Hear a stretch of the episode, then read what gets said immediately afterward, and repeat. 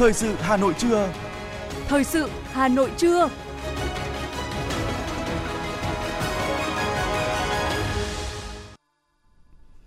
Thanh Hiền và Quang Huy xin kính chào quý vị các bạn. Bây giờ là chương trình thời sự của Đài Phát thanh và Truyền hình Hà Nội, phát trực tiếp trên sóng phát thanh tần số FM 90 MHz. Trưa nay thứ ba, ngày 19 tháng 7 năm 2022. Chương trình có những nội dung chính sau đây.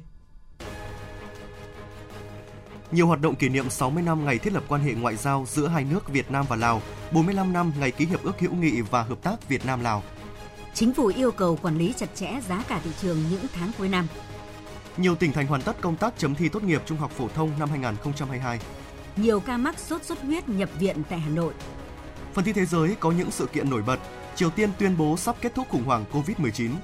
Hỗn chiến đấm máu tại nhà tù ở Ecuador khiến 15 người thương vong. Sau đây là nội dung chi tiết sẽ có trong chương trình.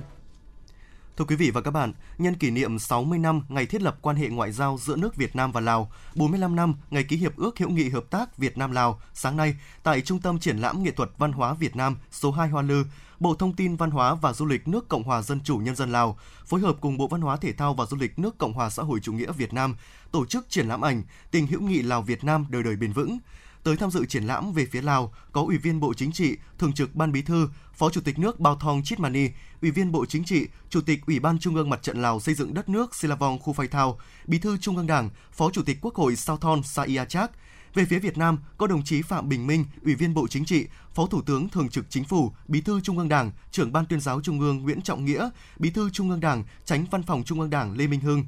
Với 100 bức ảnh trưng bày, triển lãm giới thiệu đến công chúng mối quan hệ đặc biệt giữa hai dân tộc Lào Việt trong suốt chặng đường đấu tranh giải phóng dân tộc trước đây, cũng như công cuộc đổi mới và xây dựng đất nước ngày nay, khẳng định quyết tâm của Đảng hai nhà nước và nhân dân hai nước không ngừng vun đắp mối quan hệ Lào Việt Nam mãi mãi xanh tươi, đời đời bền vững. Đây là hoạt động văn hóa có ý nghĩa quan trọng, góp phần tăng cường mối quan hệ hữu nghị vĩ đại, đoàn kết đặc biệt và hợp tác toàn diện giữa hai đảng, hai nhà nước và nhân dân hai nước Lào Việt Nam. Đoàn Thanh niên Bộ Công an vừa tổ chức tọa đàm tuổi trẻ công an nhân dân xung kích bảo vệ nền tảng tư tưởng của Đảng, đấu tranh phản bác các quan điểm sai trái, thù địch trên không gian mạng. Qua tọa đàm, các đoàn viên thanh niên công an sẽ được trà tập huấn trao đổi hiểu rõ hơn về các kiến thức kinh nghiệm kỹ năng liên quan đến đấu tranh phản bác, từ đó vận dụng vào thực tiễn công tác của mình. Tại hội thảo, các đại biểu đã tập trung thảo luận làm rõ thực trạng công tác đấu tranh bảo vệ nền tảng tư tưởng của Đảng trên không gian mạng, qua đó chia sẻ kinh nghiệm giúp cho đoàn viên thanh niên nhận diện được các âm mưu thủ đoạn hoạt động của các thù lịch của các thế lực thù địch đã và đang sử dụng chống phá Đảng, nhà nước và cách mạng nước ta trên không gian mạng. Các đại biểu cũng đề xuất nhiều giải pháp góp phần nâng cao hiệu quả công tác bảo vệ nền tảng tư tưởng của Đảng, đấu tranh với các hoạt động chống phá của các thế lực thù địch trên không gian mạng, giải pháp kết nối định hướng thông tin đến với từng đoàn viên thanh niên hiện nay – Hội thảo là dịp đẩy mạnh giáo dục và nâng cao nhận thức chất lượng giáo dục lý luận chính trị tư tưởng, sức đề kháng cho cán bộ, đoàn viên thanh niên công an nhân dân, tiếp tục phát huy vai trò tham mưu của các cấp bộ đà đoàn trong tổ chức cho đoàn viên thanh niên xung kích tham gia vào công tác đấu tranh bảo vệ nền tảng tư tưởng của Đảng. Đại tướng Tô Lâm, Ủy viên Bộ Chính trị, Bộ trưởng Bộ Công an có thư khen gửi Công an thành phố Hà Nội và các đơn vị cá nhân đã kịp thời cứu 4 nạn nhân ra khỏi đám cháy xảy ra tại số nhà 378 Phúc Tân, quận Hoàn Kiếm, Hà Nội. Bộ trưởng Bộ Công an cũng đề nghị Cục Công tác Đảng và Công tác Chính trị chủ trì phối hợp với Công an thành phố Hà Nội nghiên cứu đề xuất lãnh đạo Bộ Công an có hình thức khen thưởng đối với các tập thể cá nhân có thành tích xuất sắc trong công tác phòng cháy chữa cháy và cứu nạn cứu hộ theo đúng quy định và làm tốt công tác tuyên truyền về về những gương người tốt, việc tốt trong công an nhân dân công an các tỉnh thành phố chủ động bố trí lực lượng, phương tiện, sẵn sàng triển khai các biện pháp phòng cháy chữa cháy và cứu hộ cứu nạn, đảm bảo tuyệt đối an toàn tính mạng, tài sản của nhân dân. Thưa quý vị các bạn, sau trong 60 năm xây dựng và trưởng thành, lực lượng cảnh sát nhân dân Việt Nam cũng đã song hành cùng tiến trình phát triển của đất nước, của dân tộc, giữ gìn hòa bình, an ninh chính trị ổn định cho đất nước phát triển, nhân dân ấm no hạnh phúc. Trải qua 60 năm, vẫn còn đó những tấm gương hy sinh dũng cảm trong thời bình vì bình yên của nhân dân.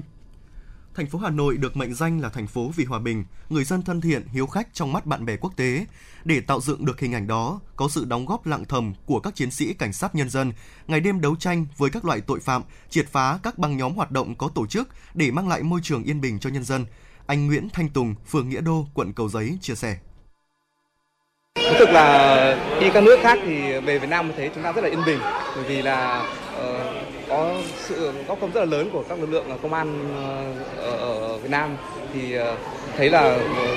lực lượng của chúng ta ngày càng là lớn mạnh và các trang thiết bị ngày càng hiện đại và rất là mong là các đồng chí công an càng ngày càng được trang bị những thiết bị hiện đại như vậy để có thể là đảm bảo được sự bình yên cho mọi người ở dân. Vừa qua, một công trình nghệ thuật mang tính khái quát, biểu tượng cao cho sự hy sinh, công hiến lặng thầm của người chiến sĩ cảnh sát nhân dân trong thời bình. Đó là công trình tượng đài Công an Nhân dân vì nhân dân phục vụ, được đặt trên phố Trần Nhân Tông, phường Nguyễn Du, quận Hai Bà Trưng. Trong đó nổi bật là hình ảnh những chiến sĩ cảnh sát phòng cháy chữa cháy luôn mưu trí, dũng cảm, sẵn sàng vượt qua mọi hiểm nguy để bảo vệ tính mạng và tài sản của nhân dân và hình ảnh các chiến sĩ cảnh sát giao thông dầm mưa dãi nắng, đảm bảo giao thông luôn thông suốt và an toàn cho nhân dân. Việc dựng tượng hình ảnh người chiến sĩ công an nhân dân là sự ghi nhận của Đảng và nhân dân, công lao đóng góp của lực lượng công an nhân dân qua các thời kỳ và là điểm nhấn nhân dịp kỷ niệm 60 năm ngày truyền thống lực lượng cảnh sát nhân dân. Ông Hà Quang Sáng, người dân phường Kim Liên, quận Đống Đa, Hà Nội cảm nhận. Tôi à, thấy cái bức tượng à, của lực lượng cảnh sát nhân dân à, đặt ở chỗ trước phố Quang Trung nó rất ý nghĩa lịch sử về cái khí thế của cái lực lượng cảnh sát giao thông và cảnh sát nhân dân cảnh sát phòng cháy chữa cháy. thôi rồi còn là đặt ở cái khu vực vườn hoa thống nhất này nó rất ý nghĩa là lực lượng cảnh sát đã bảo vệ sự thống nhất của thống nhất cả nước và hòa bình hòa bình thì lực lượng cảnh sát nhân dân đã bảo vệ cái sự bình yên trong cuộc sống của nhân dân qua 60 năm xây dựng trưởng thành, lực lượng cảnh sát nhân dân luôn tuyệt đối trung thành với Tổ quốc, với Đảng, Nhà nước và nhân dân, đoàn kết thống nhất, kỷ luật nghiêm minh, bản lĩnh, văn hóa, nhân văn, mưu trí dũng cảm, sắc bén về nghiệp vụ, chắc chắn về pháp luật, gắn bó mật thiết với nhân dân, phối hợp chặt chẽ với quân đội nhân dân, các cấp các ngành và hợp tác quốc tế sâu rộng, đổi mới sáng tạo, ứng dụng khoa học công nghệ phục vụ công tác hiệu quả, tận tâm cống hiến, tận tụy phục vụ, sẵn sàng hy sinh vì an ninh Tổ quốc, vì hạnh phúc của nhân dân. Trong suốt quá trình xây dựng, chiến đấu và trưởng thành, cảnh sát nhân dân đã thể hiện sâu sắc, sinh động lòng trung thành tuyệt đối với Đảng, Nhà nước, với Tổ quốc và nhân dân, với chế độ xã hội chủ nghĩa. Thượng úy Phạm Việt Trung, cán bộ tiểu đoàn đặc nhiệm số 1 Bộ Tư lệnh Cảnh sát cơ động cho hay. Tôi à, rất là tự hào trong hàng ngũ của những người đảm bảo bình yên cuộc sống và an ninh xã hội. Tôi làm rất là quyết tâm và sẽ làm hết sức có thể để đảm bảo an ninh cho trật tự cho xã hội. Thấm nhuần sâu sắc và làm theo 6 điều Bác Hồ dạy công an nhân dân, cảnh sát nhân dân luôn dũng cảm chiến đấu, sẵn sàng hy sinh, thức cho dân ngủ, gác cho dân vui chơi, lấy niềm vui hạnh phúc của nhân dân làm niềm vui lẽ sống của mình. Thiếu tướng Nguyễn Công Bầy, Phó Cục trưởng Cục Công tác Đảng và Công tác Chính trị Bộ Công an đánh giá. Rồi là bây giờ cuộc sống hội nhập kinh tế phát triển như thế này, thì cái lực lượng cảnh sát giao thông và phòng cháy chữa cháy luôn luôn đồng hành. Họ có mặt thường xuyên tại các cái địa bàn kể cả từ thời chiến tranh.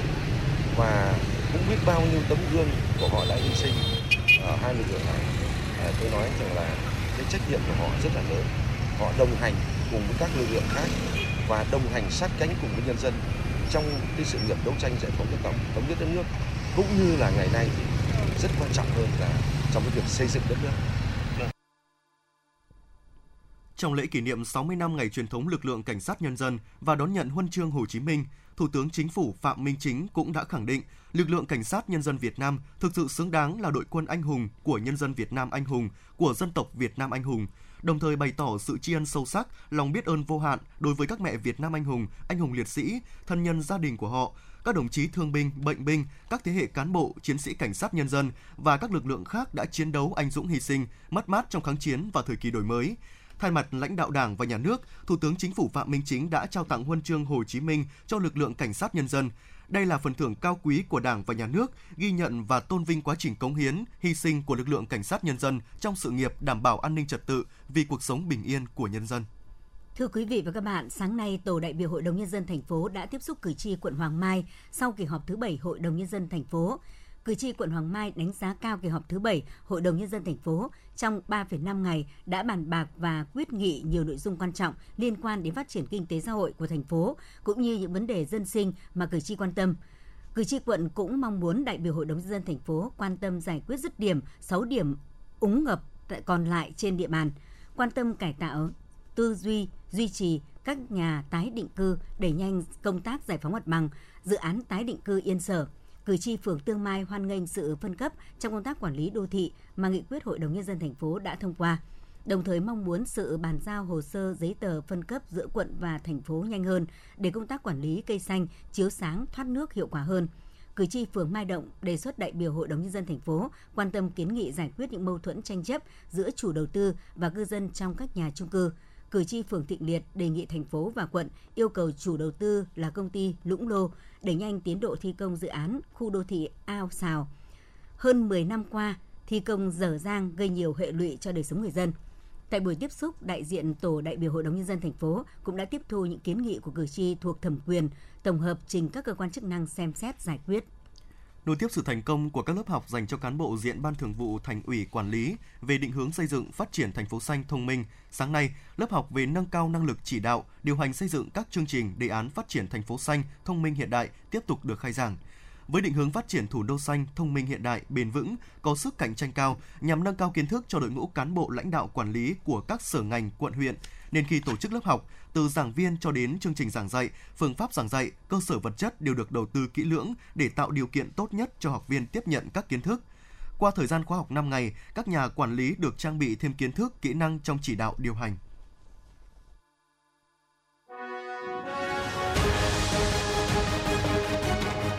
Thời sự Hà Nội, nhanh, chính xác, tương tác cao. Thời sự Hà Nội, nhanh, chính xác, tương tác cao.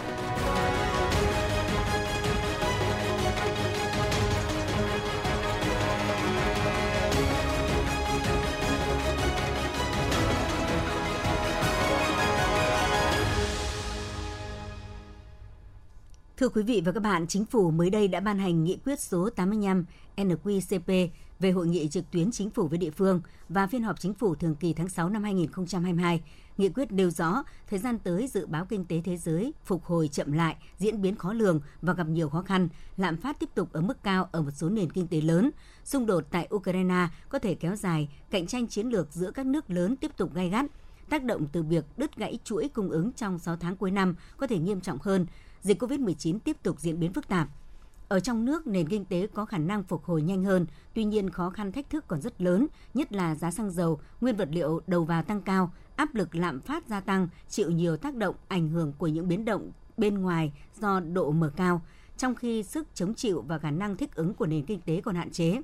Trước tình hình đó, chính phủ yêu cầu các cấp các ngành các địa phương tuyệt đối không được chủ quan lơ là, theo dõi chặt chẽ tình hình, sẵn sàng phương án điều hành chủ động, linh hoạt, sáng tạo ứng phó kịp thời với diễn biến thế giới trong nước. Thưa quý vị và các bạn, sau hơn 2 tuần áp dụng tăng lương tối thiểu vùng, dù rằng mức tăng không cao nhưng cũng được người lao động đón nhận tích cực khi mà giá cả nhiều mặt hàng đang leo thang khiến thu nhập thực tế của họ giảm. Sau dịch bệnh, nỗi lo của nhiều người lao động giờ đây chính là giá cả biến động. Những ngày này, khi công ty không có tăng ca, anh Phạm Viết An, công nhân khu công nghiệp Thăng Long lại phụ vợ ở nhà trông con và tranh thủ trồng rau cải thiện đời sống. Khi mớ rau con cá, cái gì cũng tăng thì mọi chi tiêu lại càng phải thêm chắt bóp. Lương lậu thì vẫn à, tăng ít mà giá cả thì tăng cao. Giờ cuộc sống uh, nuôi con cái với là về chi tiêu thì nó bị hạn hẹp thì không dư giả được bao nhiêu. Ngay cả những công nhân trẻ chưa hẳn đã hết khó khăn, lương tăng, giá cả tăng theo khiến thu nhập thực tế bị sụt giảm. Nhiều người phải tằn tiện thì mới đủ gửi tiền về cho gia đình. Chị Bùi Thị Thảo và chị Bùi Thị Thúy Sen, huyện Kim Bôi, Hòa Bình tâm sự. Dạ lương tăng mà mọi thứ vẫn tăng so hơn với năm ngoái. Bây giờ thì ờ, thị trường ấy ạ, à, xăng tăng rồi là tiền phòng tiền trọ tiền nhà tăng. Cuộc sống như thế thì em vẫn phải à, lên kế hoạch để chi tiêu hàng cả tháng chia ra các hạng mục nhỏ để tiết kiệm ạ. Hiện thị trường lao động trong cả nước đang có sự cạnh tranh rất lớn, nhất là trong ngành dệt may thâm dụng nhiều lao động. Vì thế, nhiều công ty may đã chuẩn bị sẵn quỹ lương ngay khi có kế hoạch tăng lương từ ngày 1 tháng 7 để động viên giữ chân người lao động – bà Đào Thị Lan Anh, Chủ tịch Công đoàn Công ty Trách nhiệm hữu hạn May Thời trang Star, khu công nghiệp Phú Nghĩa, Hà Nội, nói về chính sách giữ chân người lao động. À, ban lãnh đạo công ty đã họp và lên một cái danh sách từ ngân sách của công ty cho cái việc à, để chuẩn bị cho việc tăng lương này và chúng tôi à, đã có một cái thông báo chính thức đến người lao động về cái việc là công ty sẽ áp dụng tăng lương cái mức lương tối thiểu mới từ ngày 1 tháng 7. Để việc tăng lương thực chất, những ngày qua công đoàn cơ sở tại nhiều nơi đã chủ động đàm phán cùng doanh nghiệp không được cắt giảm phúc lợi của người lao động, đặc biệt tiền lương làm tăng ca, làm giờ ban đêm. Ông Lê Đình Quảng, Phó Ban Chính sách Pháp luật Tổng Liên đoàn Lao động Việt Nam thông tin. Khi mà doanh nghiệp tăng lương cho người lao động, nhưng mà nếu giá cả và các cái sinh hoạt mà cứ tăng như vừa rồi thì có thể nói thì tiền lương thực tế của người lao động về mặt là cũng không được tăng là bao nhiêu. Cái thứ hai là trong cái nghị định nghị định 38 nói rất rõ là khi mà tăng tiền lương cho ấy thì không được cắt giảm các cái quyền lợi của người lao động. Giá cả tăng cao khi đồng lương hai năm qua đóng bằng thì chính sách tăng lương vẫn được nhiều người lao động trông đợi, trông đợi. Đi cùng với đó là sự nỗ lực của chính phủ trong việc kiềm chế lạm phát cũng như một loạt chính sách hỗ trợ người lao động gặp khó khăn do đại dịch COVID-19.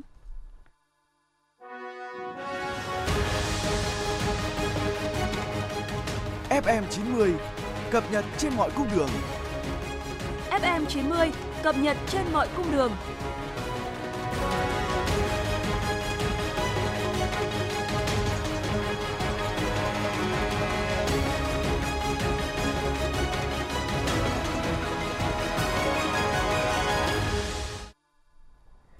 Những thông tin kinh tế đáng chú ý sẽ tiếp nối chương trình, thưa quý vị, nhằm tạo điều kiện để người dân tiếp cận được thông tin về quá trình điều hành dự toán ngân sách nhà nước. Bộ Tài chính đã biên soạn và công khai báo cáo ngân sách 6 tháng đầu năm 2022. Báo cáo cung cấp các thông tin cơ bản về tình hình kinh tế vĩ mô, tình hình thực hiện dự toán thu chi ngân sách nhà nước, cơ cấu thu chi ngân sách nhà nước, các giải pháp trọng tâm trong 6 tháng cuối năm 2022 bằng ngôn ngữ và hình thức thể hiện đơn giản, dễ hiểu thông qua các hình ảnh, bảng, biểu đồ. Báo cáo giúp người dân bình thường ít kiến thức về tài chính ngân sách đều có thể tiếp cận và nắm bắt được các thông tin cơ bản về tình hình thực hiện ngân sách nhà nước 6 tháng đầu năm 2022 việc công khai báo cáo ngân sách nhà nước dành cho công dân được Bộ Tài chính thực hiện thường xuyên nhằm góp phần thúc đẩy công khai, minh bạch ngân sách ở Việt Nam thông qua đánh giá của các tổ chức minh bạch quốc tế.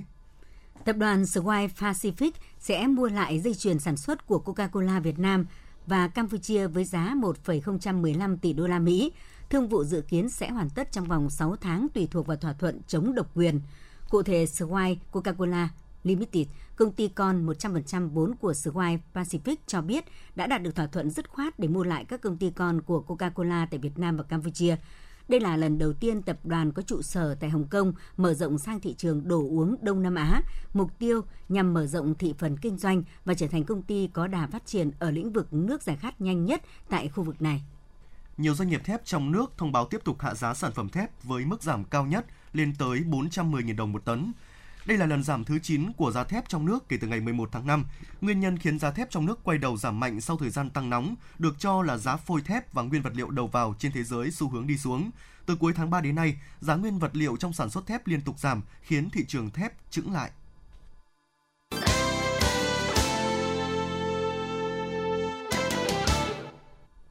Mời quý vị các bạn nghe tiếp phần tin Tính đến sáng nay, nhiều tỉnh thành đã hoàn tất công tác chấm thi tốt nghiệp phổ thông trung học năm 2022 và sẵn sàng chuyển dữ liệu lên Bộ Giáo dục và Đào tạo. Theo đúng kế hoạch, Ninh Bình là tỉnh đã hoàn tất khâu chấm thi từ ngày 18 tháng 7. Tại thành phố Hồ Chí Minh, các giám khảo hoàn tất công tác chấm thi tốt nghiệp trung học phổ thông đối với môn tự luận và cả trắc nghiệm từ chiều 18 tháng 7. Ngày 19 tháng 7, hội đồng chấm thi bắt đầu giáp phách lên điểm bảo đảm đúng tiến độ để công bố điểm thi cho thí sinh lúc 0 giờ ngày 24 tháng 7 theo quy định của Bộ Giáo dục và Đào tạo.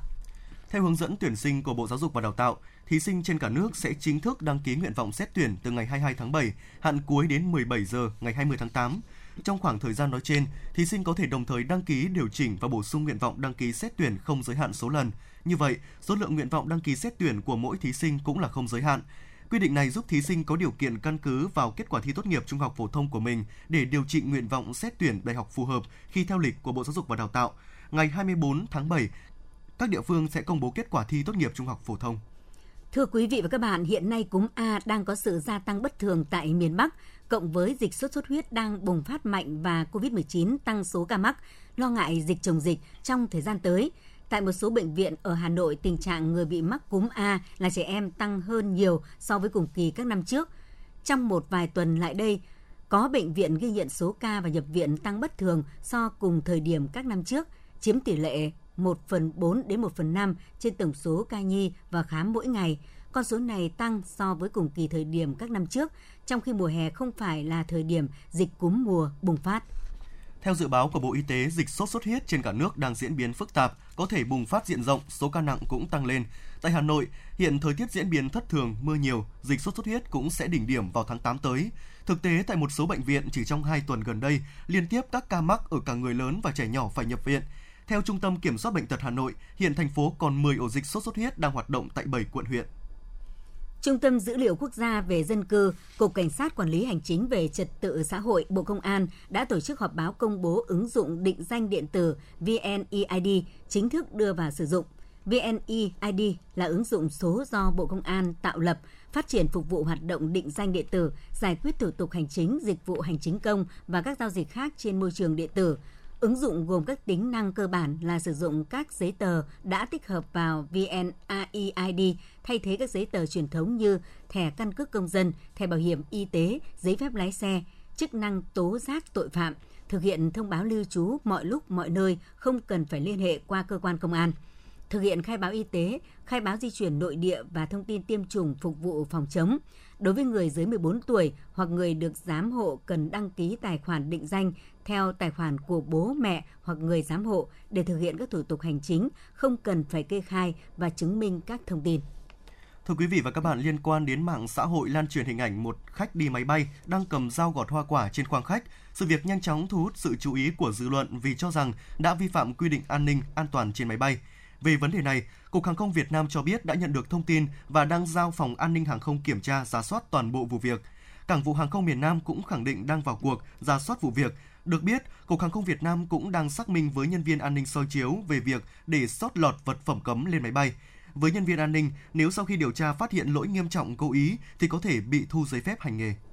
Thưa quý vị và các bạn, khoảng 17 giờ 30 phút ngày 18 tháng 7, tại công ty trách nhiệm hữu hạn đi sang Việt Nam, Tên trước đây là công ty trách nhiệm hữu hạn Miwon Việt Nam. Sự cố đã xảy ra trong quá trình làm việc khiến 4 người tử vong và một người bị thương đang được cấp cứu. Sau khi vụ việc xảy ra, ông Hồ Đại Dũng, Phó Chủ tịch Ủy ban dân tỉnh Phú Thọ, lãnh đạo thành phố Việt Trì cùng một số cơ quan chức năng đã tiến hành kiểm tra, chỉ đạo khắc phục sự cố tại hiện trường, đồng thời tổ chức thăm hỏi động viên, hỗ trợ mỗi gia đình có nạn nhân tử vong 20 triệu đồng và gia đình có người bị thương 10 triệu đồng.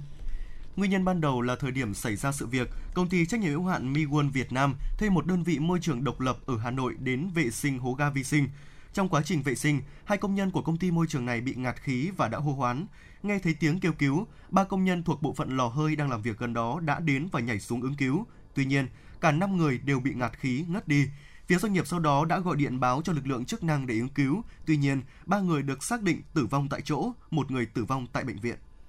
Dạng sáng nay, một vụ tai nạn giao thông nghiêm trọng đã xảy ra trên quốc lộ 1A, đoạn thuộc địa bàn phường Quỳnh Xuân, thị xã Hoàng Mai, Nghệ An khiến một lái xe tử vong tại chỗ và 19 người khác bị thương.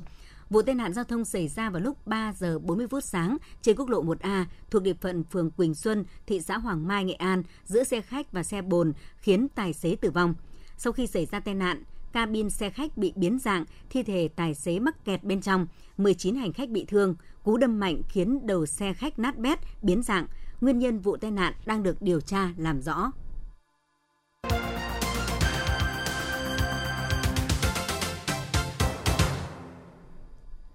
Quý vị và các bạn đang nghe chương trình thời sự của Đài Phát thanh Truyền hình Hà Nội, phát trên sóng FM 90 MHz. Phần tin thế giới sẽ tiếp nối chương trình. Tại vòng bỏ phiếu thứ ba trong cuộc đua tìm người thay thế ông Boris Johnson vào vị trí lãnh đạo Đảng Bảo thủ và Thủ tướng An, Bộ Cựu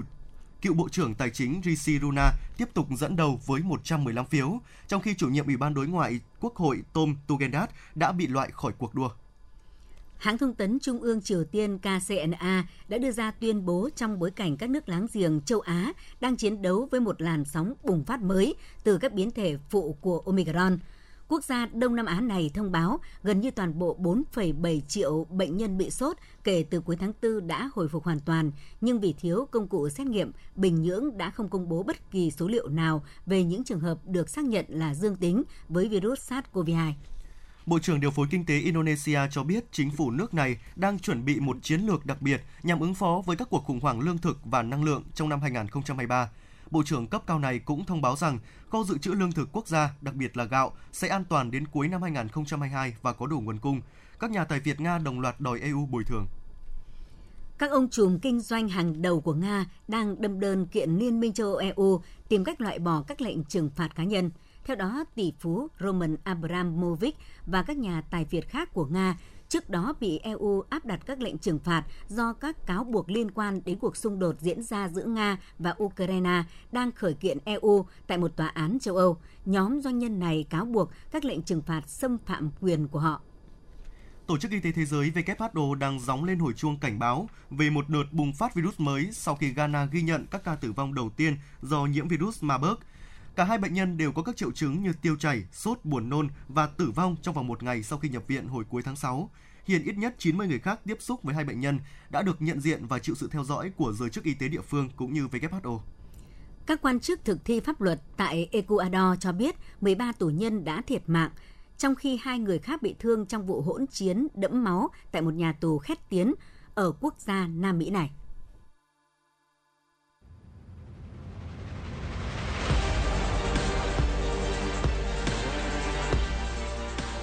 Bản tin thể thao Bản tin thể thao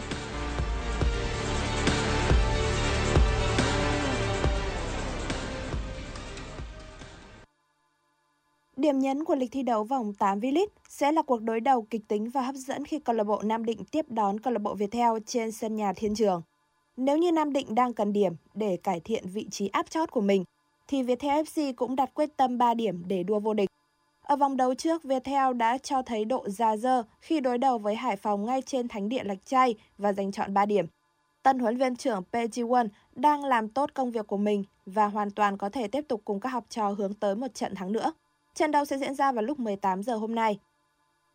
Ở trận đấu cùng giờ là cuộc đọ sức giữa Hải Phòng và Top Bình Định tại sân Lạch Tray. Hai trận thua liên tiếp trước Hà Nội và Viettel đã khiến tham vọng của đội chủ nhà bị đe dọa. Trong khi đó, Top Bình Định đang cho thấy phong độ đáng nể khi thắng 2 trong 3 trận hành quân đến sân khách. Vào lúc 17 giờ tại sân Hòa Xuân, SHB Đà Nẵng sẽ là thử thách tiếp theo của Sông Lam Nghệ An. Trước một đối thủ được đánh giá cao hơn, SHB Đà Nẵng vẫn có thể hướng tới một kết quả hòa nếu thể hiện được phong độ cao. Khi cách đây 3 vòng, thầy trò huấn viên Phan Thanh Hùng từng giành chọn 3 điểm khi tiếp đón Hà Nội FC. Bên kia chiến tuyến, đội quân xứ Nghệ đang dẫn đầu bảng dù mới chơi 6 trận và vừa có kết quả rất tốt trong 4 trận gần nhất với 3 thắng và 1 hòa. Đà Nẵng Dragon tới làm khách trên sân của Cần Thơ Catfish tại game 20 giải bóng rổ Việt Nam. Dù thiếu trung phong Kenny Sim có thể hình trên 2 mét ở khu vực dưới rổ, thầy trò viên Phan Thanh Cảnh vẫn phong tỏa được DeAngelo Hamilton của Cần Thơ Catfish. Ở hai hiệp đầu, các mũi nhọn của dòng sông Hàn thăng hoa và tạo ra khoảng cách đến 20 điểm với tỷ số 21-41. Ở chiều ngược lại, khi Hamilton ở thế bị vây chặt, đội chủ nhà chỉ ghi là lượt 11 và 10 điểm. Sang hiệp 3, được sang đinh châm ngòi, Cần Thơ Catfish có pha lên điểm thần tốc khi ghi đến 31 điểm và rút ngắn cách biệt xuống chỉ còn 5-2-6-1. Ở hiệp cuối, ngoại binh Edward harton bị chốt quyền thi đấu vì phạm đủ 5 lỗi. Đà Nẵng Dragon rơi vào thế khó khi mất đi lá chắn hạn chế Hamilton từ đầu trận. Dẫu vậy, bằng nỗ lực bền bỉ, đội khách vẫn bảo toàn lợi thế dẫn điểm đến cuối trận và giành chiến thắng chung cuộc 71-75. Với kết quả này, Đà Nẵng Dragon đuổi kịp Cần Thơ Catfish trên bảng xếp hạng. Cả hai đội đang có cùng thành tích thắng một trận duy nhất sau 7 lần ra quân. Bị chốt quyền thi đấu trong những phút cuối nhưng Edward Horton vẫn xứng đáng với danh hiệu cầu thủ xuất sắc nhất trận. Anh đóng góp 21 điểm, 4 kiến tạo và 5 steal. Lần này anh đã hái quả ngọt chiến thắng đầu tay cho Đà Nẵng Dragon. Dự báo thời tiết theo Trung tâm Dự báo Khí tượng Thủy văn Quốc gia, hôm nay ở Bắc Bộ có nắng nóng, có nơi nắng nóng gai gắt với nhiệt độ cao nhất phổ biến từ 35 đến 37 độ C, có nơi trên 37 độ C, độ ẩm tương đối thấp nhất trong ngày từ 50 đến 70%, thời gian có nhiệt độ trên 35 độ C từ 12 giờ đến 16 giờ. Ngày 20 tháng 7, ở Bắc Bộ kết thúc nắng nóng, ở khu vực Trung Bộ còn nắng nóng cục bộ, Thời tiết thủ đô Hà Nội có mây, ngày nắng nóng, chiều tối và đêm có mưa rào và rông rải rác, cục bộ có mưa vừa, mưa to, gió nam cấp 2, cấp 3. Trong mưa rông có khả năng xảy ra lốc, xét và gió giật mạnh. Nhiệt độ thấp nhất từ 25 đến 27 độ C, nhiệt độ cao nhất từ 34 đến 36 độ C. Quý vị và các bạn vừa nghe chương trình thời sự của Đài Phát thanh Truyền hình Hà Nội, chỉ đạo nội dung Nguyễn Kim Khiêm, chỉ đạo sản xuất Nguyễn Tiến Dũng, tổ chức sản xuất Xuân Luyến, chương trình do biên tập viên Thủy Chi, phát thanh viên Thanh Hiền Quang Huy cùng kỹ thuật viên Duy Anh thực hiện. Xin chào và hẹn gặp lại các bạn trong chương trình thời sự 19 giờ tối nay.